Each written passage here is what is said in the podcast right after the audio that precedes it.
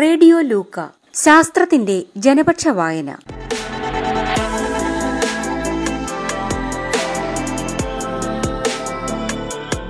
പശുവിനു പാർക്കാനാല കോഴിയുറങ്ങും കൂട്ടിൽ പാമ്പിനു പാർക്കാൻ മാളം എനിക്കും അച്ഛനും അമ്മയ്ക്കും അമ്മിണി മോൾക്കും വീടുണ്ട്.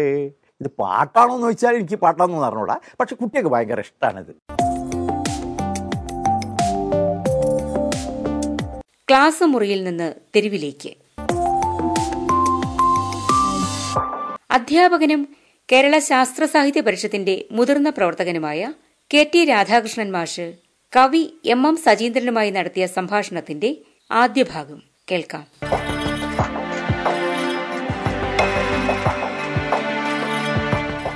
കെ ടി രാധാകൃഷ്ണ മാഷ് പരിഷത്തിന്റെ എന്താണെന്ന് പറയേണ്ട ആവശ്യമില്ല. കെ ടി ആർ എന്ന് മാത്രം പറഞ്ഞാൽ പരിഷത്തുകാർക്ക് വളരെ കൃത്യമായിട്ട് മനസ്സിലാക്കും.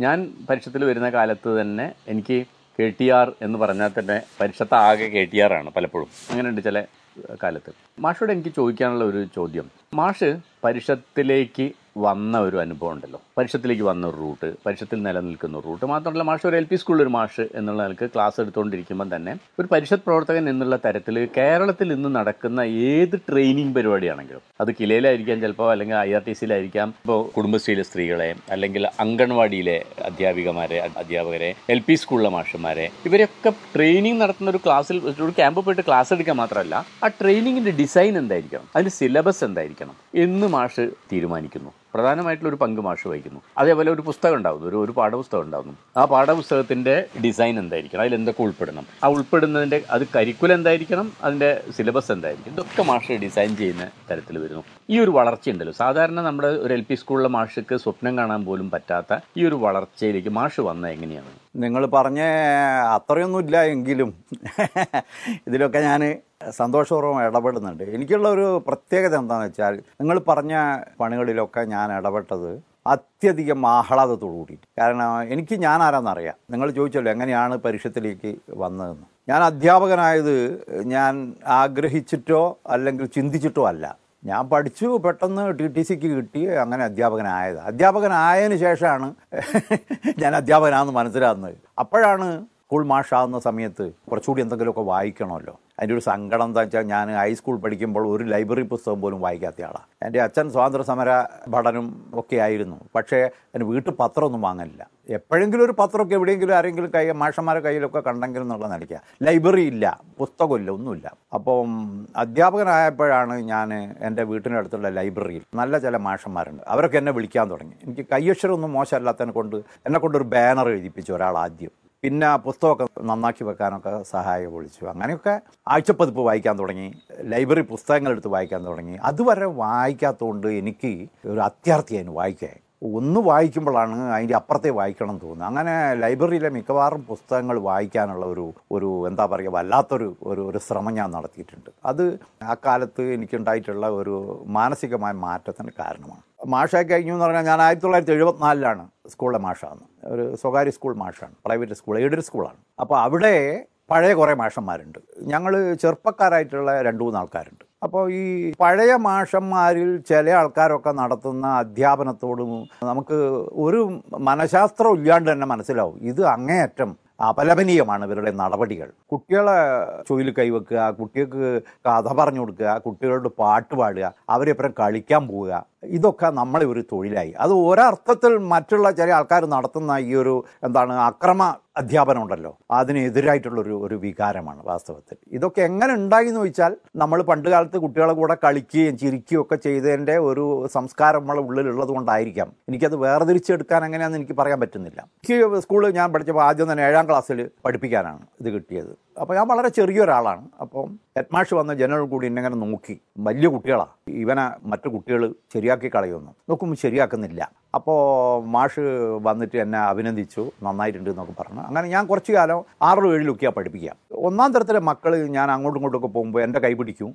ഞാൻ ലേശം അവരോട് വർത്തമാനം പറയും ചിരിക്കും. ഓടിനുള്ളൊരു ചിത്രം വരച്ചു കൊടുക്കും അത്യാവശ്യം ചിത്രമൊക്കെ വരയ്ക്കും ഞാൻ. അപ്പം വരച്ചു കൊടുക്കും. അപ്പം കുട്ടികൾക്ക് ഭയങ്കര സന്തോഷം. അപ്പോൾ അടുത്ത കൊല്ലത്തെ സ്കൂൾ തുറക്കുന്നതിന് മുമ്പ് അധ്യാപകരുടെ ക്ലാസ് ഒക്കെ തിരിക്കുമ്പോൾ ഞാൻ പറഞ്ഞു എനിക്ക് ഒന്നാം തരം വേണമെന്ന് പറഞ്ഞേ. അപ്പോൾ എല്ലാവരും അത്ഭുതത്തോടെ എന്നെ നോക്കി. അപ്പോൾ ചില ആൾക്കാർ അവകാശവാദമൊക്കെ ആയിട്ട് പറഞ്ഞു ഞാൻ പതിനെട്ട് കൊല്ലമായി ഒന്നാം ക്ലാസ് പഠിപ്പിക്കുന്നു. ഞാനാണ് ഒന്നാം ക്ലാസ് പഠിപ്പിക്കുന്നത്. ഞാൻ പറഞ്ഞു ഞാനിതുവരെ പഠിപ്പിച്ചില്ല ഞാൻ ഒന്ന് പഠിപ്പിച്ച് നോക്കട്ടെ. എന്ന് പറഞ്ഞു. അപ്പോൾ ഒന്നാം തരം എനിക്ക് ഒന്നാം തരം ഒരു അരങ്ങായി മാറി.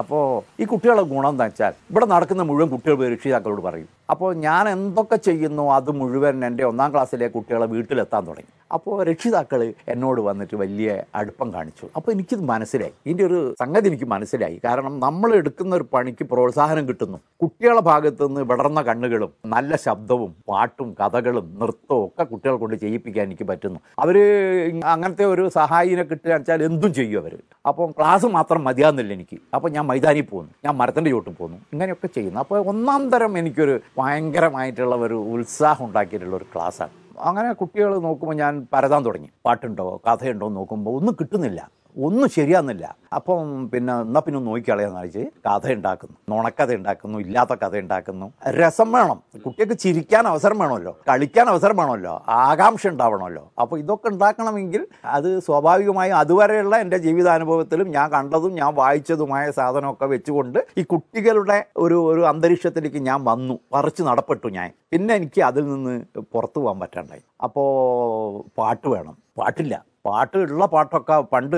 ശങ്കർക്കുറുപ്പും ബൈലോപ്പള്ളിയൊക്കെ എഴുതിയ പാട്ടുകൾ പുതിയ പാട്ടില്ല. അങ്ങനെയാണ് നമ്മൾ പിന്നെ ഒന്നാം ക്ലാസ്സിൽ പഠിപ്പിക്കേണ്ട പാഠമായിട്ട് ബന്ധിപ്പിച്ചുകൊണ്ട് പാട്ട് എഴുതാൻ തുടങ്ങി. പാട്ട് എഴുതാന്ന് പറഞ്ഞാൽ പശുവിനു പാർക്കാനാല കോഴിയുറങ്ങും കൂട്ടിൽ പാമ്പിനു പാർക്കാൻ മാളം എനിക്കും അച്ഛനും അമ്മയ്ക്കും അമ്മിണി മോൾക്കും വീടുണ്ട്.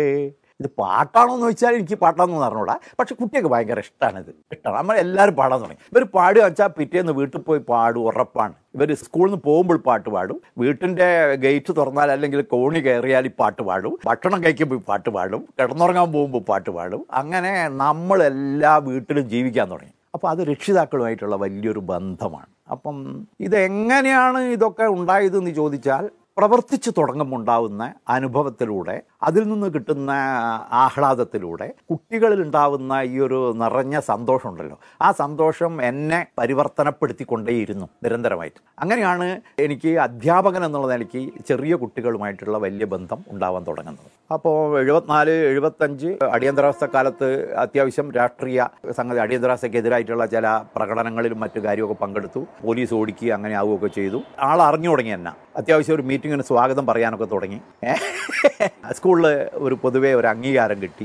അങ്ങനെ ഒരു ദിവസം എന്റെ സ്കൂളിൽ ഒരു ഹെഡ് മാഷുണ്ട് ഗോയിന്ന മാഷ് എടവനക്കണ്ടി ഗോയിന്ന മാഷ്. മാഷ് നല്ലൊരു സംഘാടകനാണ് ഒരുപാട് സെമിനാറുകളും ചർച്ചകളും ഒക്കെ നടത്തുന്നതിന് നേതൃത്വം കൊടുക്കുന്ന ആളാണ് ഒരു ദിവസം എന്നോട് മാഷ് പറഞ്ഞു നമുക്ക് ഇന്ന് ചെങ്ങോട്ടുകാവിൽ ഒരു കലാസമിതി ഉണ്ട്. എഴുപത്തൊന്നിൽ ഉണ്ടാക്കിയ ഒരു കലാസമിതിയാണ് Saima Chengottukavu Chengottukavu young men's association. അവിടെ ഒരു മീറ്റിംഗ് ഉണ്ട് നടന്നു അങ്ങനെ ഞാൻ ആ മീറ്റിങ്ങിന് പോയി വൈകുന്നേരം മീറ്റിങ്ങിന് പോയി കുറേ നേരം കാത്തിരുന്നപ്പോൾ ഒരു പരുക്കൻ കഥറിന്റെ കുപ്പായവും ഒരു മുണ്ടും ഉടുത്ത് അത്യാവശ്യം നരച്ചു തുടങ്ങുന്ന വളരെ ശക്തിയുള്ള തലേന്റെ സൂചി പോലത്തെ രോമങ്ങളൊക്കെ ആയിട്ട് ഒരു വലിയ മാറാപ്പ് പോലത്തെ ഒരു സഞ്ചിയുമായിട്ട് ഒരാൾ വരുന്നു. അയാൾ സാക്ഷരതയെക്കുറിച്ചാണ് പറയുന്നത്. അനൗപചാരിക വിദ്യാഭ്യാസത്തെക്കുറിച്ചാണ് പറയുന്നത്. അങ്ങനെ പതുങ്ങി പതുങ്ങി പതുങ്ങി ഇങ്ങനെ പറയുന്നുണ്ട്. എല്ലാവരോടും വളരെ സ്നേഹത്തോടു കൂടി ഒരു ഞാൻ അതുവരെ കേൾക്കാത്ത ഒരു ശൈലിയിലാണ് അയാൾ സംസാരിക്കുന്നത്. അപ്പോൾ ഞാൻ യോഗം തുടങ്ങിയ ലേശം കഴിഞ്ഞാലും എത്തി അവസാനം ഞാൻ ചോദിച്ചു ഇത് അതാരാണ് അങ്ങ് തെക്കുള്ള ഒരാളാണെന്ന് എനിക്ക് തോന്നി. ഭാഷയൊക്കെ കേട്ടപ്പം അപ്പോൾ പറഞ്ഞു അത് വി കെ ശശിധരൻ എന്ന് പറയുന്ന ആളാണ്. ശാസ്ത്ര സാഹിത്യ പരിഷത്ത് എന്ന് പറഞ്ഞൊരു സംഘടനയുണ്ട്. അതിന്റെ ജനറൽ സെക്രട്ടറിയാണ്. ഗോവിന്ദ മാഷനോട് യോഗം ഉണ്ടെന്നേ പറഞ്ഞിട്ടുള്ളൂ. പരിഷത്ത് എന്നൊന്നും പറഞ്ഞില്ല. അപ്പോൾ അദ്ദേഹം പറഞ്ഞ അയാളങ്ങ് ഇറങ്ങിപ്പോയി. അന്ന് ഞങ്ങൾ തമ്മിൽ കണ്ടിട്ടുണ്ട്. ഒന്ന് ചിരിച്ചിട്ടുണ്ട്. അത്രയേ ഉള്ളൂ. അപ്പോൾ അടുത്ത മാസം അതിന്റെ ഒരു തുടർന്നുള്ള മീറ്റിംഗ് നടക്കുന്ന സമയത്ത് ഒരു സമൃദ്ധമായി താടിയൊക്കെ ഉള്ള ചുരുളം മുടിക്കാരനായിട്ടുള്ള ശുഭ്രവസ്ത്രധാരിയായിട്ടുള്ള ഒരു മാഷ് ബാലകൃഷ്ണ മാഷ്. എ എം ബാലകൃഷ്ണൻ എന്നാണ് അയാളെ പേര്. അയാൾ വന്ന് എന്നെയും അവിടെ ചെങ്ങോട്ടുകാവിലുള്ള ഒരു മാഷുണ്ട് പഴയ മാഷുണ്ട്. പഴയ മാഷയും കൂടി വിളിച്ച് പറഞ്ഞു നമുക്ക് പരിഷത്തിന്റെ ഒരു യൂണിറ്റ് ഉണ്ടാക്കണം. അതുവരെ അവിടെ ചെറിയൊരു യൂണിറ്റ് ഉണ്ട്. ഞാൻ അറിയരുത് അത്.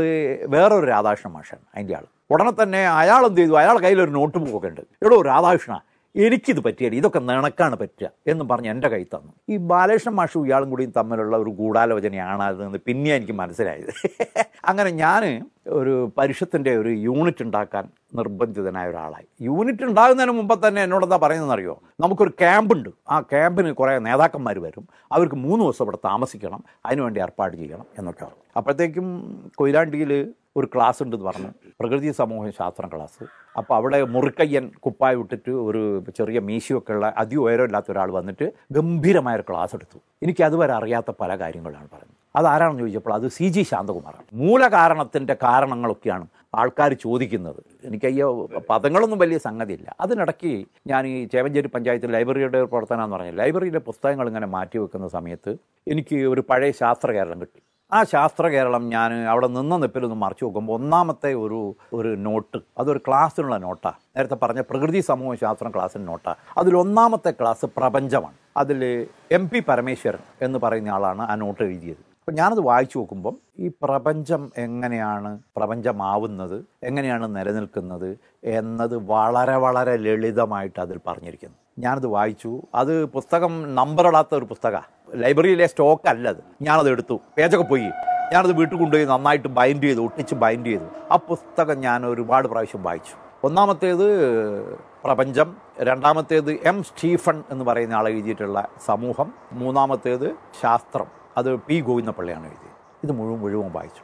അപ്പോൾ ഒന്നാമത്തെ ആ പ്രപഞ്ചം എന്ന് പറയുന്ന ക്ലാസ് എന്റെ മനസ്സിൽ വലിയ കൊടുങ്കാറ്റുണ്ടാക്കി. ഞാൻ അതുവരെ വിചാരിച്ച പോലെ അല്ല ഈ ലോകം. നേരെ തിരിച്ചിട്ടാണ്. അപ്പം ഞാൻ അതുവരെ എന്താ വിചാരിച്ച ഇതൊക്കെ ഏതോ ഒരു അദൃശ്യ ശക്തി ഉണ്ടാക്കിയതാണ് നമ്മളൊക്കെ അങ്ങനെ ഉണ്ടായതാണ് എന്നുള്ള ഒരു മട്ടുകാരനാണ് ഞാൻ. അങ്ങനെയൊക്കെ അതെനിക്ക് കിട്ടിയിട്ടുള്ളൂ അവസരം. അപ്പോൾ ഇത് വായിച്ചു നോക്കുമ്പോഴാണ് വളരെ പിന്നെ യുക്തിപരമായിട്ട് നമുക്ക് പല ഉത്തരങ്ങളും കിട്ടുന്നു ഇതിന്റെ അകത്തുനിന്ന്. ഞാൻ ആ പുസ്തകം വായിച്ചു എന്ന് മാത്രമല്ല അതിനുശേഷം എവിടെയൊക്കെ ഈ മാതിരത്തെ പുസ്തകങ്ങൾ കിട്ടുമോ അതിന് പോയി. അക്കാലത്ത് പ്രഭാത് ബുക്ക് ഹൗസാണ്. അപ്പോൾ അവിടെ സോവിയറ്റ് യൂണിയനിൽ നിന്ന് വരുന്ന പുസ്തകത്തിന്റെ ഭൗതിക പുസ്തകങ്ങൾ വൈരുദ്ധ്യാത്മക ഭൗതികവാദത്തിന്റെ പുസ്തകങ്ങൾ അതിനോടൊപ്പം സോവിയറ്റ് യൂണിയൻ ഉണ്ടായതിനെ സംബന്ധിച്ചുള്ള ചരിത്രം. ഇതൊക്കെ വായിക്കാൻ തുടങ്ങി. വായിച്ചു നോക്കുമ്പം എനിക്ക് എ എം ബാലകൃഷ്ണന്റെ നമ്മളെ ഒരു ഇതും ഈ പുസ്തകങ്ങൾ വായിച്ചിട്ട് ശാസ്ത്ര സാഹിത്യ പരിഷത്ത് ഇത്തരത്തിലുള്ള കാര്യങ്ങളൊക്കെയാണ് പ്രചരിപ്പിക്കുന്നത് മനസ്സിലായി. അങ്ങനെയാണ് ഞാൻ വാസ്തവത്തിൽ പരിഷത്തിന്റെ ചേമഞ്ചേരിയിലെ ഒരു യൂണിറ്റിന്റെ പ്രധാനപ്പെട്ട ഒരു പ്രവർത്തകനായിട്ട് മാറുന്നത്. പിന്നീട്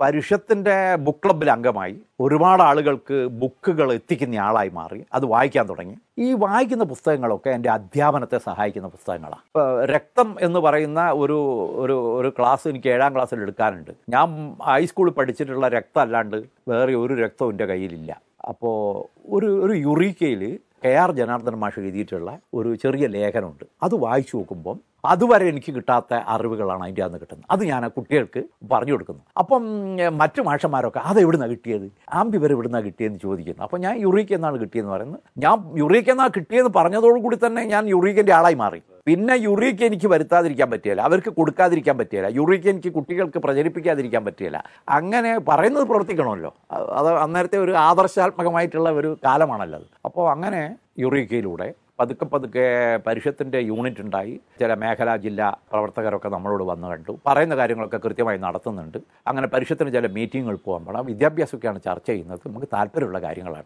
പതുക്കെ പതുക്കെ ഈ വായനയിലൂടെ എന്തു വന്നു? ശാസ്ത്ര സാഹിത്യ പരിഷത്തും അധ്യാപനവും രണ്ടും രണ്ടല്ല രണ്ടും ഒന്നാണ്. സമൂഹത്തെക്കുറിച്ചുള്ള ഒരു കാഴ്ചപ്പാട് കിട്ടുന്നു. പ്രപഞ്ചത്തെക്കുറിച്ചുള്ള ശാസ്ത്രീയമായ ധാരണ ഉണ്ടാകുന്നു. അതാണ് എന്നെ മാറ്റിമറിച്ചത്. വിപ്ലവകരമായിട്ടുള്ള ഒരു മാറ്റം എന്റെ മനസ്സിലും ശരീരത്തിനും ഉണ്ടാക്കിയത് ഈ പ്രകൃതി സമൂഹം ശാസ്ത്രം ക്ലാസ്സാണ്. അപ്പം അതുവഴിയാണ് ഞാൻ ശാസ്ത്ര സാഹിത്യ പരിഷത്ത് എന്ന് പറയുന്ന സംഘടനയിൽ ഒരു പ്രധാനപ്പെട്ട ഒരു മേഖലയായിട്ട് ഞാൻ തിരഞ്ഞെടുക്കുന്നത്. അതുവരെ എനിക്ക് പ്രത്യക്ഷമായിട്ടുള്ള രാഷ്ട്രീയ പ്രവർത്തനവും അടിയന്തരാവസ്ഥയ്ക്കെതിരായുള്ള കാര്യങ്ങളൊക്കെ ഉണ്ടായിരുന്നു. സോഷ്യലിസ്റ്റ് പാർട്ടിന്റെയും ഒക്കെ സ്വാധീനത്തിൽ നിന്നുകൊണ്ട് അതൊക്കെ ഞാൻ ഒഴിവാക്കിയതല്ല. അതൊക്കെ ഈ പരിഷത്തിന്റെ പ്രവർത്തനം വന്നപ്പോൾ എന്റെ മേജർ പ്രവർത്തനം ശാസ്ത്ര സാഹിത്യ പരിഷത്തായി. എന്റെ ഒരു വഴി ഇതാണെന്ന് എനിക്ക് തിരിച്ചറിയാൻ സാധിച്ചു. അതിന് പരിഷത്തിലുള്ള മുതിർന്ന ആൾക്കാരുടെ വലിയ പ്രോത്സാഹനമുണ്ട്. ഒരു മീറ്റിങ്ങിൽ നമ്മൾ ഒരു റിപ്പോർട്ട് വെക്കുമ്പം ആ റിപ്പോർട്ടിനെ പ്രോത്സാഹിപ്പിക്കുന്നത് പോലും ഒരു വലിയ വളർച്ചയാണ് നമുക്ക് ഉണ്ടാക്കുന്നത് അപ്പോൾ അങ്ങനെ അങ്ങനെയാണ് പരിഷത്ത് ഒരു സംസ്കാരമായിട്ട് എന്നിൽ ആവാഹിക്കുകയും ഞാനും പരിഷത്തും വെവ്വേറെയല്ല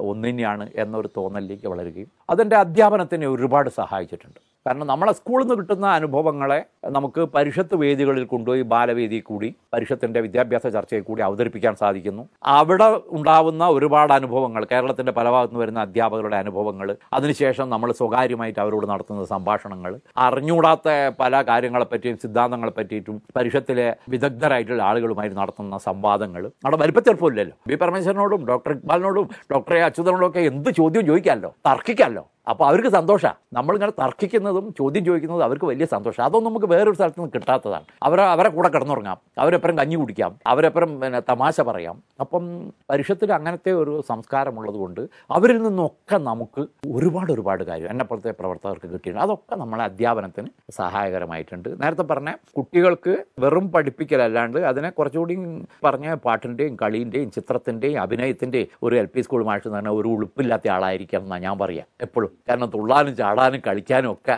ഏഹ് മറ്റൊരർത്ഥത്തിലല്ല കേട്ടോ ഉളുപ്പില്ലാത്തെന്ന് പറയുന്നത് ആ കുട്ടികളെ മുമ്പിൽ ഒരു ലജ്ജയില്ലാത്ത ഒരാളായി മാറണം. അപ്പോൾ കുട്ടികൾ അതിന് ഇരട്ടിയാണ് നമുക്ക് സംഗതി തരിക. അപ്പോൾ അങ്ങനെ പറയാച്ചാൽ ഇത് അങ്ങനെ മാഷ് അങ്ങനെ വന്നേ. ഇപ്പം ഇപ്പം പോലും മാഷ് പറഞ്ഞ് നിർത്തിയെടുത്തുനിന്ന് പറയുന്ന സമയത്ത് എനിക്ക് തിരിച്ചു ചോദിക്കാൻ തോന്നുന്ന വേറൊരു കാര്യമുണ്ട്.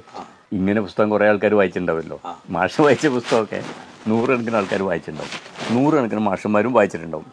പക്ഷേ അവരൊന്നും കെ ടി ആർ ആയിട്ടുണ്ടാവില്ല. കെ ടി രാധാകൃഷ്ണൻ മാഷ് അങ്ങനെ കുറേ ആൾക്കാരുണ്ട് അങ്ങനെ. കുറച്ച് പേരുണ്ടാവും. പക്ഷേ മാഷയുടെ ഇതിൽ ഞാൻ കാണുന്ന ഒരു പ്രത്യേകത എന്ന് പറഞ്ഞാൽ ഈ പുസ്തകമൊക്കെ വരുന്നതിന്റെ മുമ്പ് തന്നെ പുസ്തകം മാഷ് തേടി പിടിക്കുകയാണ് വിജ്ഞാനം മാഷ് തേടി പിടിക്കുകയാണ് അത് ഒരു ആവശ്യത്തിൽ നിന്നാണ് തേടി പിടിക്കുന്നത്. അല്ലേ? മാഷ് ഒരു കു- മുമ്പിൽ ഒരു കുട്ടികളുടെ ഒരു സമൂഹം എത്തിയ സമയത്ത് ആ കുട്ടികളെ ഒരു പ്രത്യേക തരത്തിൽ അവരോട് ഇടപെടണം. ആ ഇടപെടാൻ എന്താ വേണ്ടതെന്ന് അന്വേഷിക്കുകയും അങ്ങനെ തേടി പിടിക്കുകയാണ് ചെയ്യുന്നത്. യഥാർത്ഥത്തിൽ നമ്മൾ നൈസർഗികമായിട്ട് ഭാഷ പഠിക്കുന്നവർ ജനിച്ചു വീണൊരു കുട്ടി ഭാഷ പഠിക്കുന്ന പോലെ ആവശ്യാധിഷ്ഠിതമായിട്ടാണ് ഭാഷ. അപ്പോൾ ആ ഒരു ആദ്യത്തെ ക്ലാസ്സിൽ പോകുന്ന സമയത്ത് തന്നെ അല്ലെങ്കിൽ അവിടെ നേരെ സാധാരണ നമ്മളൊക്കെ ഒരു രീതി എങ്ങനെയാണ്? ഇതുവരെ പഠിപ്പിച്ച മാഷന്മാരുണ്ടല്ലോ അതുപോലെ പഠിപ്പിച്ചാൽ മതിയല്ലോ. അതിൽ കേമനാവാൻ അയാളെക്കാട്ടും വലിയ വടി കൊണ്ടുപോകാൻ പറ്റുമോ അങ്ങനെയല്ലേ? അതെ അതെ. അത് അതിനെന്താ വെച്ചാൽ നമ്മളെ ഉള്ളിൽ കുട്ടിക്കാലത്ത് നമ്മുടെ ഒരു പരുക്കൻ ജീവിതത്തിന്റെ ഭാഗമായിട്ട് ചില മൂല്യങ്ങൾ നമ്മളെ ഉള്ളിൽ തങ്ങിയിട്ടുണ്ട്. ഉദാഹരണത്തിന് എന്റെ വീട്ടിനടുത്ത് ഒരു സമാധി മഠമുണ്ട്. അവിടെ വൈകുന്നേരങ്ങളിൽ അവിടെ ഭജന ഉണ്ടാവും. ഭജന എന്നെ ആകർഷിക്കാൻ എന്താ കാരണം വെച്ചാൽ ഒന്നിച്ചെല്ലാവരും കൂടി പാടുന്നു. അത് കേൾക്കാൻ നല്ല രസമുണ്ട്. അതിനൊരു താളമുണ്ട്. ഗഞ്ചറി അടിക്കുന്നുണ്ട്. ഒരാൾ ഹാർമോണി ആക്കുന്നുണ്ട്. മറ്റേ ഇലത്താളം മുട്ടുന്നുണ്ട്. ഇതെല്ലാം കൂടി കേൾക്കുമ്പോൾ മാത്രമല്ല ഇത് കഴിഞ്ഞാൽ ഒരു പ്രസാദം കിട്ടുകയും ചെയ്യും. തിന്നാൻ. ഒരു പുഴുക്ക് കിട്ടും. അപ്പോൾ ഇതെല്ലാം കൂടി ഒരു രസമാണ്. അപ്പോൾ ഞാനും പതുക്കെ രാമകൃഷ്ണ ഗോവിന്ദ നാരായണ ഒക്കെ പാടാൻ തുടങ്ങി. പതുക്കെ പതുക്കെ എന്നെ കൊണ്ട് പാടിക്കാൻ തുടങ്ങി. എനിക്ക് അന്നും നല്ല ശബ്ദമുണ്ട്. അപ്പോൾ ഒരു അത്യാവശ്യം ഒരു താളവും കിട്ടിയതുകൊണ്ട് അത് ചെയ്യാൻ തുടങ്ങി. അപ്പം പതുക്കെ എന്നോട് എന്റെ വീട്ടിൽ നിന്ന് ആരോ ഞാൻ വീട്ടിൽ നിന്ന് വൈകുന്നേരം ഭജനയൊക്കെ ഇങ്ങനെ പാടുന്ന കാണുമ്പോൾ ഈ ആരോ ചെന്ന് അച്ഛനോട് അമ്മോടായിട്ടാണ് പറഞ്ഞു ഇവനെ പാട്ട് പഠിപ്പിക്കണം എന്ന് അങ്ങനെ ഒരു ഒന്നര കൊല്ലം ഞാൻ ഇപ്പോഴത്തെ പൂക്കാട് കലാലയത്തിന്റെ പ്രഗത്ഭന്മാരായ ആൾക്കാർ സുമാർ ഭാഗവതർ അയാളുടെ ശിക്ഷണത്തിൽ ഒരു ഒന്നര കൊല്ലം സരിഗമ പദ്ധതിയൊക്കെ പഠിച്ചിട്ടുണ്ട്. ഇത് അതൊക്കെ ഉപേക്ഷിച്ചതാണ് ഞാൻ. പിന്നെ പക്ഷേ അതിന്റെയൊക്കെ ചില നല്ല വശങ്ങൾ എന്റെ ഉള്ളിൽ കിടക്കുന്നത് കൊണ്ടാണ് എനിക്ക് കുട്ടികൾക്ക് അത്യാവശ്യം ഒരു താളത്തോടു കൂടി പാടാനും ചാടി കളിപ്പിക്കാനും ഒക്കെ സാധിക്കുന്നത്. അത് പുറത്തെടുക്കാനുള്ള ഒരു ഒരു ഒരു അന്തരീക്ഷം ഉണ്ടായി എന്നുള്ളതാണ്. കുറച്ച് നമ്മൾ സൃഷ്ടിക്കുന്നതാണ്. കുറേ വലിയ അത്ഭുതമായിട്ട് തോന്നുന്ന ഒരു കാര്യം എന്താണെന്ന് വെച്ചാൽ ഇപ്പോൾ സാധാരണ ഇപ്പോൾ ഞാനൊക്കെ ഇപ്പം വിദ്യാഭ്യാസം ഇങ്ങനെയല്ല വേണ്ടത് എന്നൊരു തോന്നലിലേക്ക് ആദ്യമായിട്ടൊക്കെ വരുന്നത് പരിഷത്തിൽ വന്നതിന് ശേഷമാണ്. നമ്മൾ എ പി സിന്റെ തുള്ളി. തുള്ളിയിലെ ക്ലാസ് നമ്മൾ കേൾക്കുന്നു. പെരിന്തൽമണ്ണയിൽ വെച്ചിട്ട് അമ്മദൻ മണിക്കുട്ടൻ ഉണ്ടാക്കാനൊക്കെ വേണ്ടി. അപ്പോൾ അത് അത് തന്ന ഒരു എഡ്യൂക്കേഷൻ ഉണ്ട്. ആ എഡ്യൂക്കേഷനിലൂടെയാണ് മാറി ചിന്തിക്കാൻ തുടങ്ങിയത്. കെ ടി ആറിന് എന്താ വെച്ചാൽ മാറി ചിന്തിച്ചതിന്റെ ശേഷം ആവശ്യമായിട്ടുള്ള എഡ്യൂക്കേഷൻ കണ്ടെത്തുകയാണ് ചെയ്തിട്ടുണ്ടായത്. ഒരു മാറ്റം. ഇതിങ്ങനെയല്ല വേണ്ടതെന്നുള്ളൊരു മാറ്റം. അങ്ങനെ ഉണ്ടല്ലോ സ്കൂളിലേക്ക് വരുമ്പം തന്നെ ഇവർ പഠിപ്പിക്കുന്ന കാര്യമല്ല പഠിപ്പിക്കേണ്ടത് എന്നൊരു തോന്നൽ അത് ഉള്ളിലുണ്ടായിരുന്നല്ലോ. അങ്ങനെ ഇപ്പോൾ മാഷ് പറഞ്ഞ ചില ആൾക്കാർ ഉദാഹരണത്തിന് വി കെ എസ് നമ്മളെ കൂടെ ഇപ്പോൾ ഇല്ല. വി കെ എസ് ആദ്യം പരിഷത്തിന്റെ സംഘടനാപരമായിട്ടുള്ള വളരെ ഉയർന്ന തരത്തിലൊക്കെ നിന്ന് പിന്നെ അദ്ദേഹം പാട്ടിന്റെ രംഗത്തേക്ക് മാത്രം ആ അതിൽ കേന്ദ്രീകരിച്ചു. അതുപോലെ ഇപ്പോൾ നേരത്തെ എസ് പ്രഭാകരൻ നായർ നമ്മളെ മലപ്പുറത്ത് ജില്ലയിലുണ്ടായിരുന്നു. അവരൊക്കെ ആയിട്ടുള്ള മാഷയുടെ ഒരു ഇൻട്രാക്ഷൻ അത് വളരെ നിർണായകമാണ്. ഇപ്പോൾ ഉദാഹരണത്തിന് ആയിരത്തി തൊള്ളായിരത്തി എൺപതുകളിൽ നമ്മൾ പരിഷത്ത് അടുപ്പുകളെ പ്രവർത്തനം പ്രാരംഭ ദശയിലാണ് അന്ന് നമ്മളെ doctor A Achuthan Achuthan sir Achuthan sir മണ്ണുത്തിയിൽ മുണ്ടൊക്കെ മാടിക്കുത്തി മണ്ണ് കുഴച്ച് അതിൽ മോൾഡൊന്നുമില്ല. അതിൽ വാഴേന്റെ തട്ട കൊണ്ടാണ് അടുപ്പുണ്ടാക്കുന്നത്. അപ്പോൾ അച്യുത മാഷാണ് ഞങ്ങൾ അടുപ്പുണ്ടാക്കുന്നത് പഠിപ്പിച്ചിരുന്നത്. അച്യുത മാഷാരാണ് കാലിക്കറ്റ് യൂണിവേഴ്സിറ്റി ഡീനാണ്. അയാളാണ് നമ്മളെ ഈ പഠിപ്പിക്കുന്നത്. അങ്ങനെ ഇതിങ്ങനെ ഉണ്ടാക്കി കാണിച്ചു തന്നിട്ടുള്ള ഒരു ബന്ധമുണ്ട്. അപ്പോൾ അച്ചുമാഷ് ശാസ്ത്ര സാങ്കേതിക വിദ്യകളും അത് ജനസമൂഹത്തിലുണ്ടാക്കുന്ന മാറ്റങ്ങളും പ്രവർത്തനത്തിലൂടെ നമുക്ക് കാണിച്ചു തരികയാണ്. അപ്പോൾ ഉണ്ടാകുന്ന ഒരു അടുപ്പവും മാഷ് പറയുന്നത് കേൾക്കുമ്പോൾ പരിസ്ഥിതിന്റെ ഒക്കെ അടിസ്ഥാനപരമായ കാര്യങ്ങൾ മാഷൊക്കെ പറഞ്ഞു തരുമ്പോൾ അത് നമ്മളെ മാഷ് പറയുമ്പോഴേക്ക് തന്നെ നമ്മളെ ഉള്ളിലേക്ക് അങ്ങ് എത്തുകയാണ്. വി കെ എസ് വേറൊരു തരത്തിലാണ്. വി കെ എസ് ഞാൻ നേരത്തെ പറഞ്ഞല്ലോ പാട്ടിന്റെയും താളത്തിന്റെയും ഒക്കെ ഒരു താല്പര്യം നമുക്കുണ്ടല്ലോ. അപ്പം വി കെ എസ് ആയിരത്തി തൊള്ളായിരത്തി എൺപതിൽ ഒന്നാമത്തെ പിന്നെ ഞാൻ പങ്കെടുത്തിട്ടുള്ള തൃശ്ശൂരിലുള്ള സംസ്ഥാന വാർഷികം. അവിടെ വെച്ചിട്ടാണ് ശാസ്ത്രം അധ്വാനം അധ്വാന സമ്പത്ത് എന്നുള്ള ഒരു സമവാക്യം വി കെ എസ് താളത്തിലും ഈണത്തിലും പാടുന്നത് ഞാൻ കേട്ടത്. അപ്പോൾ അതിനുശേഷം എൺപതിലെ കലാജാതം വന്നു. ആ കലാജാതയിൽ വി കെ എസിന്റെ പാട്ടുകളുണ്ടല്ലോ. അത് ആശയപരമായിട്ടും അത് ശാരീരിക അഭിനയപരമായിട്ടും അതിന്റെ ലക്ഷ്യവും ഒക്കെ കൊണ്ടും നമ്മളെ വല്ലാതെ ആവേശപ്പെടുത്തുന്ന പാട്ടുകളാണ്. വി കെ എസിന്റെ ഈണം നമ്മളെ ഒരു ഒരു ഗ്രാമീണ ജീവിതത്തിൽ നിന്നൊക്കെ ഉയർന്നു വന്നിട്ടുള്ളൊരു ഈണായിട്ടാണ് എനിക്ക് തോന്നിയിട്ടുള്ളത്. അപ്പം വി കെ എസ് പാടുന്ന പാട്ട് കേട്ടിട്ട് അതുപോലെ പാടാൻ നോക്കുക. വി കെ എസ് നമുക്ക് അറിഞ്ഞുകൂടാത്ത പാട്ട്. പിൽക്കാലത്ത് വെച്ചാൽ ഫോണിൽ കൂടെയൊക്കെ പഠിപ്പിക്കലുണ്ട്. വി കെ എസിന്റെ അടുത്ത് പോയാൽ വി കെ എസ് പഠിപ്പിച്ചു തരും. ചില പദ്യങ്ങൾ. ഇപ്പം എന്നോട് ഞാൻ പത്തായ പെരുവയറൻ പൊണ്ണൻ ആനയ്ക്കൊരു കുപ്പായം തുന്നാൻ മോഹം. എന്റെ സ്കൂളിലെ കുട്ടികൾക്ക് ആംഗ്യപ്പാട്ടിന് വേണ്ടി എഴുതിയ പാട്ടാണ് അത് വി കെ എസ് ട്യൂൺ ചെയ്തിട്ടുണ്ട്. ഇത്ര മനോഹരമായിട്ടാണ് അപ്പോൾ ഞാനല്ല അതിന്റെ തുടർന്ന് നിൽക്കുന്നത്. ട്യൂൺ ചെയ്തത് പത്തായ പെരുവയറൻ പൊണ്ണനാനയ്ക്കൊരു കുപ്പായം തുന്നാൻ മോഹം. അയ്യയ്യ അയ്യയ്യ എന്നുള്ളത് വി കെ സി അർത്ഥ കുപ്പായം തുന്നാൻ മോഹം. കുപ്പായ തുണി വാങ്ങാൻ തുണിക്കടേ ചെന്നപ്പം കടക്കാരൻ കേളേട്ടൻ ചിരിയോ ചിരി. അയ്യയ്യ. അതിന് ചെണ്ടയുടെ താളവും മറ്റു കാര്യമൊക്കെ അതെല്ലാം കൂടി വരുമ്പോഴാണ് അതൊരു വേറെ ഒരു ഒരു സംഗതിയായി മാറുന്നത്. അപ്പോൾ അത് ഞാൻ പാടിയ മാതിരിയല്ല. വേറൊരു രൂപത്തിലാണ്. അപ്പം അതുപോലെ പിന്നെ ഈ ഒത്തുപിടിച്ചാൽ മറിയും പോരും എന്നുള്ള പാട്ടുണ്ടല്ലോ. ആ പാട്ട് അതിന്റെ ഇടയ്ക്കൊക്കെ കാര്യങ്ങൾ ചേർക്കുന്നത് വി കെ എസ് ആണ്. ഒത്തുപിടിച്ചാൽ മലയും പോരും ഒത്തില്ലെങ്കിൽ മലർന്നു വീഴും. ഒത്താലത് ഒത്തതു തന്നെ ഒക്കാതെന്തുണ്ട്? ഒക്കാതെന്തുണ്ട്? ഇത്ര ഞാൻ എഴുതിയിട്ടുള്ളൂ. വി കെ എസ് ആണ് എന്ത് ചേർക്കുന്നത് ഒന്നുമില്ലട്ടോ. അത് വി കെ എസ് ആണ് ചേർക്കുന്നത്. അപ്പം നമ്മളെ നിർബന്ധിതമായിട്ട് ഇപ്പം ബാലോത്സവ ജാഥ നടക്കുന്ന സമയത്ത് അതിനൊരു മാനവൈക്യത്തിന്റെ ഒരു പാട്ട് വേണമെന്ന് എന്നോട് നിർബന്ധിച്ച് പറഞ്ഞതിന്റെ അടിസ്ഥാനത്തിൽ ചമ്രവട്ടത്ത് തിരൂരെ ചമ്രവട്ടത്തെ ഒരു വീട്ടിന്റെ കോണിക്കുണ്ടുള്ളിൽ അറച്ചിട്ട മുറി കുത്തിരി ഞാൻ ഉണ്ടാക്കിയ വരികളാണത്. അപ്പോൾ ആ ഞാൻ ഉണ്ടാക്കിയ വരികളെക്കാട്ടിലും അതിന് അംഗീകാരം കിട്ടുന്നത് വി കെ എസിന്റെ ഒരു ട്യൂണാണ് അതിന്റെ വളരെ പ്രധാനപ്പെട്ടത്. അപ്പം പിന്നീട് വി കെ എസ് നമ്മളോട് പറയുകയാണ് ഒരു സാധനം വരുമ്പോൾ അതിന്റെ മുമ്പെയോ പിന്നെയോ ഒക്കെ പറയുകയാണ് എടോ താനൊരു ഒരു ഒരു പാട്ട് എഴുതണം. അപ്പോൾ വി കേസോട് നമ്മളെന്താ പറയുക അയ്യോ എനിക്ക് പറ്റില്ല V K S V K S വിടുകയില്ല. അങ്ങനെയാണ് ആയിരത്തി തൊള്ളായിരത്തി എൺപത്തി ആറിൽ കൊല്ലത്തെ ബാലോത്സവത്തിൽ കിലുകിലുക്കും കിലുകിലുക്കും ചെപ്പുകൾ ഞങ്ങൾ കളകളാരവം പൊഴിയും മുത്തുകൾ ഞങ്ങൾ. വിശ്വസൗന്ദര്യമേ പ്രഭ ചൊരിഞ്ഞിടൂ വിശ്വമാകെ ചിറകടിച്ചു ഞങ്ങൾ വരുന്നു ഞങ്ങൾ വരുന്നു. എന്ന് പറഞ്ഞ പാട്ട് ഉണ്ടാക്കി അതൊക്കെ വി കെ എസ് ആണ് അതിന്റെ ട്യൂണ് അതിന്റെ അതിന്റെ അകത്തൊരു വരിയുണ്ട്. ലോകമാകെ ശാന്തി ഗീതം ആലപിക്കുവാൻ ആലപിക്കുവാൻ. യുദ്ധമോഹരാക്ഷസരെ ചങ്ങലക്കിടാൻ. വിശ്വമാകെ സന്തോഷ പന്തലു കെട്ടാൻ. അത് എങ്ങനെയോ അറിയാണ്ട് അങ്ങ് വാർന്നു വീണ ഒരു വരിയാണ്. അപ്പോൾ ഒരു സ്കൂളിൽ ഒരു കുട്ടിയോട് ചോദിച്ചപ്പോൾ എന്റെ മലബാറിലെ കുട്ടിയോടാണ് ചോദിച്ചത്. അപ്പം ആ കുട്ടി എന്നോട് ചോദിച്ചു അല്ല മാഷേ വിശ്വമാകെ പന്തൽ കിട്ടാൻ എത്ര മടൽ ഓല വേണ്ടി വരും? ഏ? അപ്പോൾ അതൊരു സങ്കല്പമാണല്ലോ യാഥാർത്ഥ്യം അല്ലല്ലോ. അപ്പോൾ അപ്പോൾ ഞാൻ പറയാൻ വെച്ചാൽ ഇതൊക്കെ വി കേസ് ട്യൂൺ ചെയ്ത് അതിനെ ഒരു പ്രത്യേക തരത്തിൽ ആവിഷ്കരിക്കുമ്പോഴാണ് ഞാൻ എന്തെങ്കിലും എഴുതിയിട്ടുണ്ടെങ്കിൽ ആ എഴുത്തിനൊക്കെ മിഴിവുണ്ടായത് വി കെ എസിന്റെ അകത്ത് കൂട്ടിയാണ് അപ്പം വി കെ എസിന്റെ ഒരു സമീപനം രീതിയുണ്ട് അധ്യാപകൻ എന്നുള്ള നിലയ്ക്ക് വി കെ എസ് ഒരു അഞ്ഞൂറോ അറുന്നൂറോ ആളുകളുടെ ഒരു സ്ഥലത്ത് വന്നിട്ട് ഒരു പാട്ട് പാടുന്നു. പാട്ട് പാടുന്നത് വർത്താൻ പറഞ്ഞിട്ടാണ് വി കെ എസ് പാടുക. വർത്താൻ പറഞ്ഞ് പാടിയിട്ട് എല്ലാം പാടുകയില്ല. പാട്ടിനുള്ള ഒരു ആരംഭം ഉണ്ടാക്കും.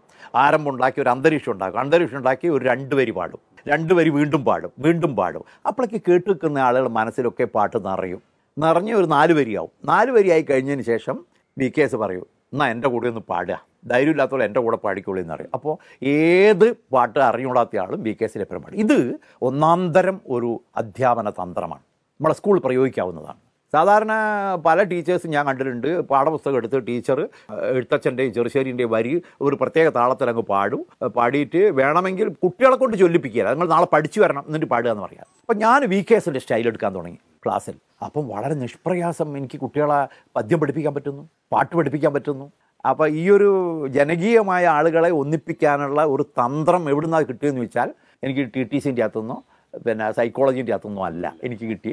വി കെ അകത്ത് അതുപോലെ എസ് പ്രഭാകരൻ നായർ. മഞ്ചേരിയുള്ള ഒരു ഉജ്ജ്വലനായിട്ടുള്ള ഒരു കർമ്മയോഗിയാണ്. അയാൾ യുക്തിവാദിയാണ് അയാൾ പരിസ്ഥിതി പ്രവർത്തകനാണ് അയാൾ വലിയ മനുഷ്യസ്നേഹിയാണ് നല്ല എഴുത്തുകാരനാണ്. അദ്ദേഹത്തിന് കലാപരമായിട്ടും സാഹിത്യപരമായിട്ടും കായികപരമായിട്ടും ഒക്കെയുള്ള വലിയ സവിശേഷതകളും താല്പര്യമുള്ള ആളാണ്. അപ്പോൾ എഴുപത്തഞ്ച് എഴുപത്താറ് ഒരു എൺപതിന് കാലത്താണ് നമ്മളെ ഗ്രാമങ്ങളിലൂടെ നടക്കുന്ന ഗ്രാമശാസ്ത്ര ജാഥ.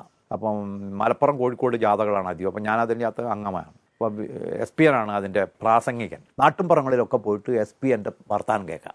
എസ് പി എൻ ഒരു കാരണവര മാതിരിയാണ് എസ് പി എന്റെ നല്ല ശബ്ദമാണ്. അപ്പോൾ കഥയുണ്ടാവും അതിന്റെ അകത്ത് പാട്ടുണ്ടാവും. ആളുകൾ തടിച്ചുകൂടും. വന്നോലും ആരും പോവുകയില്ല അപ്പോൾ അദ്ദേഹം സംസാരിച്ച് കുറേ കഴിഞ്ഞ് നിർത്തിയിട്ട് നമ്മൾ ഈ ലഘുലേഖ വിൽപ്പനയും ടിൻ കളക്ഷനൊക്കെ ആയിരിക്കും ഉണ്ടാവുക ജാഥയിൽ. അപ്പോൾ ഉടനെ നമ്മൾ പൈസയൊക്കെ എണ്ണി തിട്ടപ്പെടുത്തേക്കും അന്നേരമാണ് ബാക്കി ഭാഗം ഞങ്ങളുടെ ജാഥയിലെ അംഗമായ കെ ടി രാധാകൃഷ്ണൻ പറയുന്നതാണ് ഒരു ഓട്ടോ ഉണ്ട് അന്നേരം പേടിച്ചിട്ട് എസ് പി എം പറഞ്ഞാൽ പോകാണ്ടിരിക്കാൻ പറ്റില്ല അവിടെ വന്നിട്ട് മൈക്കിന്റെ മുമ്പിൽ വന്നിട്ട് എസ് പി എനെ ഒന്ന് നോക്കും ആളുകളെ ഒന്ന് നോക്കും. അപ്പോൾ ആളുകളെ മുമ്പിൽ വെച്ചിട്ട് എന്താണ് ലജ്ജ കാണിക്കാൻ പറ്റിയില്ല. പിന്നെ എസ് പി എൻ പറഞ്ഞ വാക്കുകളൊക്കെ ഓർമ്മിച്ചുകൊണ്ട് നമ്മൾ നമ്മളേതായ സത്യം പറഞ്ഞാൽ പ്രസംഗിക്കാൻ പഠിക്കുന്നത് ഗ്രാമശാസ്ത്ര ജാഥയിലൂടെയാണ്. എസ് പി എന്റെ മുൻകൂട്ടി പറയാണ്ട് പെട്ടെന്നുള്ള ഇടപെടിക്കലാണ്. മുൻകൂട്ടി പറഞ്ഞാൽ നമ്മൾ വയ്യ വയ്യ എന്ന് പറഞ്ഞ് ഓടിപ്പോയി കളയും. ഇത് ജനങ്ങളുടെ മുമ്പിൽ വെച്ച് പ്രഖ്യാപിച്ചു കഴിഞ്ഞു. പോവാതിരിക്കാൻ പറ്റില്ല. അപ്പോൾ ഇതൊക്കെ പിൽക്കാലത്ത് കുട്ടികളെ പിന്നെ രംഗത്തേക്ക് കൊണ്ടുവരാനും ശാസ്ത്ര സാഹിത്യ പരിഷത്തിന്റെ യൂണിറ്റ് പ്രവർത്തനം വരുന്ന സമയത്ത് തന്നെ ചില ചോദ്യങ്ങളൊക്കെ ചോദിച്ച് ഉത്തരം പറയിപ്പിക്കാൻ ആളുകൾ കൊണ്ടാക്കി അവരെയും സംസാരിപ്പിക്കാനും തയ്യാറാക്കുന്ന ഒരു ഒരു പ്രക്രിയ ഉണ്ടല്ലോ. അതിന്റെ അത്തേക്കൊക്കെ കൊണ്ടുവരാൻ ഈ രീതികളൊക്കെ നമുക്ക് വളരെയധികം സഹായകരമായിട്ടുണ്ട്. അതുപോലെ doctor M P Parameswaran. M P Parameswaran നമ്മൾ അധ്യാപകരാണെന്ന് അറിഞ്ഞപ്പം എങ്ങനെയൊക്കെയാണ് പഠിപ്പിക്കുന്നതെന്ന് എം പി നമ്മളോട് കൂടി ചോദിക്കും. കുട്ടികളുടെ സ്വഭാവം ചോദിക്കും.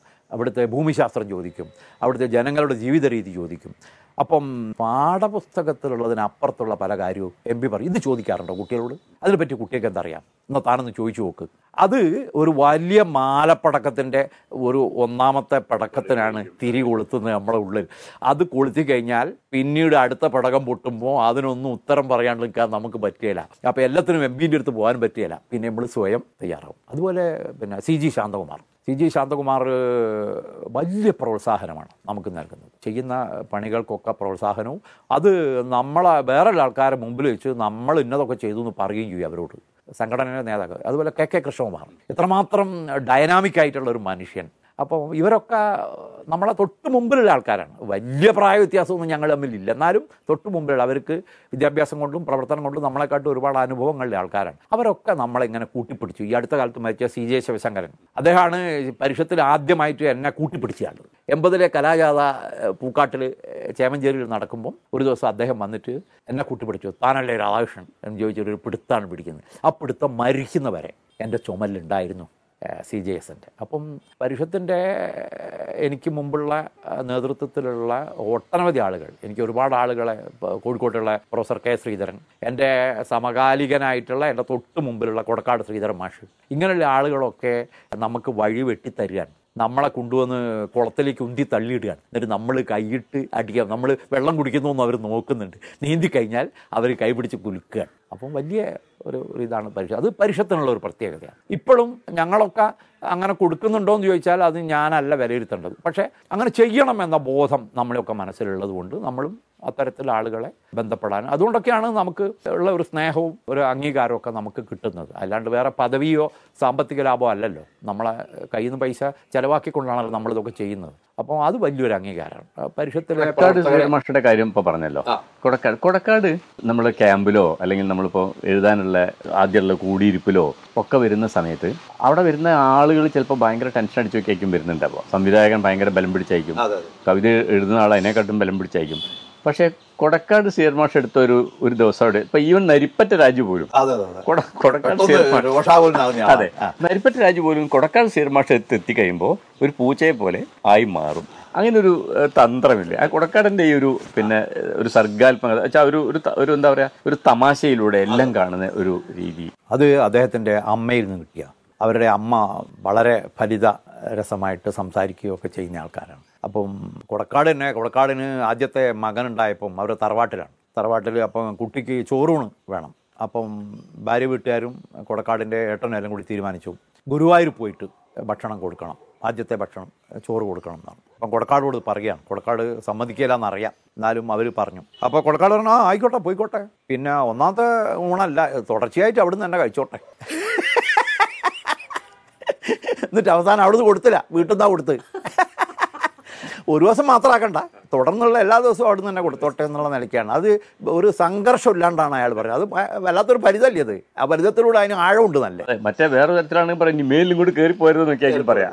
മൂപ്പര് ഒരിക്കലും പിന്നെ ബസ്സിന് യാത്ര ചെയ്യുന്ന സമയത്ത് ഞങ്ങൾ രണ്ടുപേരും കൂടിയാണ് പലപ്പോഴും പല സ്ഥലത്തേക്കും പോകുക അങ്ങനെ സഞ്ചരിച്ച് കുറച്ച് കഴിഞ്ഞപ്പം കൊടക്കാട് തപ്പി കളിക്കുക. കൈകൊണ്ടൊക്കെ തപ്പുന്നു എഴുന്നേറ്റ് നിൽക്കുന്നു. സീറ്റിന്റെ മുകളിൽ നോക്കുന്നു കാലുകൊണ്ടൊക്കെ തപ്പി നോക്കുന്നു. സീറ്റിന്റെ അടിയിലേക്ക് കുനിഞ്ഞു നോക്കുന്നു.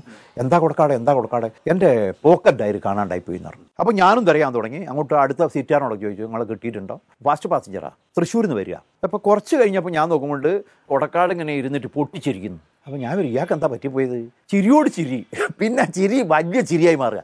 അപ്പോൾ ഞാൻ ഏതെന്ന് പറഞ്ഞു കാലിക്ക് തട്ടി എന്താ ചിരിക്കുന്നത് അല്ല ഞാൻ ആലോചിക്കുക. ആ പോക്കറ്റ് ഡയറി ആർക്കെങ്കിലും കിട്ടിയാൽ അവർ കുഴങ്ങിയത് തന്നെ. എത്ര സ്ഥലത്ത് പോകണം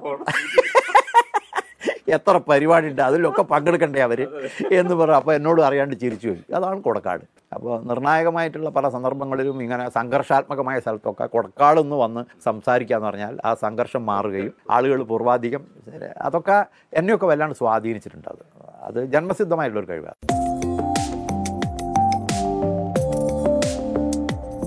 ക്ലാസ് മുറിയിൽ നിന്ന് തെരുവിലേക്ക്.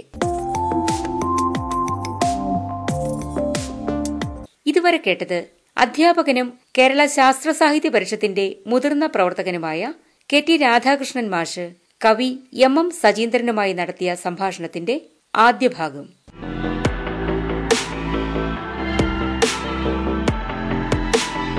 റേഡിയോ ലൂക്ക ശാസ്ത്രത്തിന്റെ ജനപക്ഷ വായന.